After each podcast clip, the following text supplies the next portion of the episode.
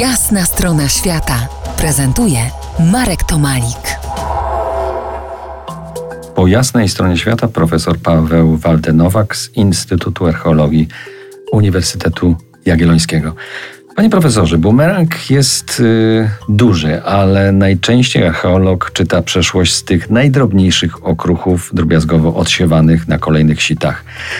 Choć we wspomnianej wcześniej jaskini obłazowej badania nadal trwają, to już chyba już chyba 30 lat. Owszem, tak. To już jest kampania y, idąca w dziesiątki lat. Jak się okazuje, stanowisko życia y, mojego, jak czy chcę, czy nie chcę, chociaż robiłem różne inne rzeczy. Przypadek obłazowy jest, jest absolutnie wyjątkowy. To jest zapis przeszłości życia neandertalczyków i to różnych grup neandertalskich z różnymi przedmiotami z różnych czasów a też zapis y, losów wczesnego Homo sapiens, co najważniejsze właśnie y, z takim mm, mocnym akcentem czy wglądem w życie duchowe ówczesnych ludzi. Ale równolegle prowadzi Pan badania także w jaskini ciemnej w Ojcowie. Y, tam także odnalazł Pan ślady po neandertalczyku?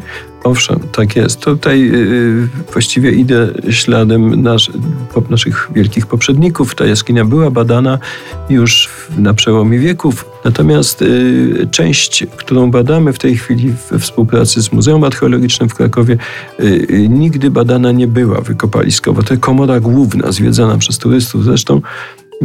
I tutaj również natknęliśmy się na, prowadząc badania od roku 2007, na sekwencję poziomów neandertalskich.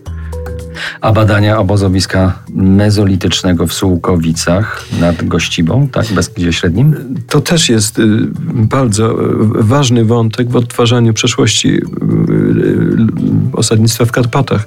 To mezolit rzeczywiście obozowisko bardzo ciekawie usytuowane w miejscu, w którego nie znamy tego typu śladów, które możemy datować na powiedzmy 7, może troszkę więcej tysięcy lat. Środkowa epoka kamienia. Ale skoro pan redaktor o tym wspomniał, trzeba zasygnalizować inne ważne odkrycie, które z tym wszystkim również się łączy.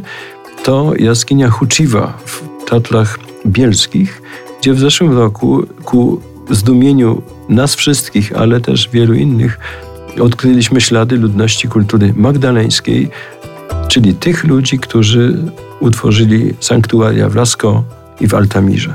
Jak to dawno było temu? Około 12 tysięcy lat przed naszą erą. Bardzo dziękuję za czas, który nam Pan dziś poświęcił. Przypomnę, gościem po jasnej stronie świata był profesor Paweł Waldenowak z Instytutu Archeologii Uniwersytetu Jagiellońskiego. Dziękuję bardzo. Dziękuję bardzo.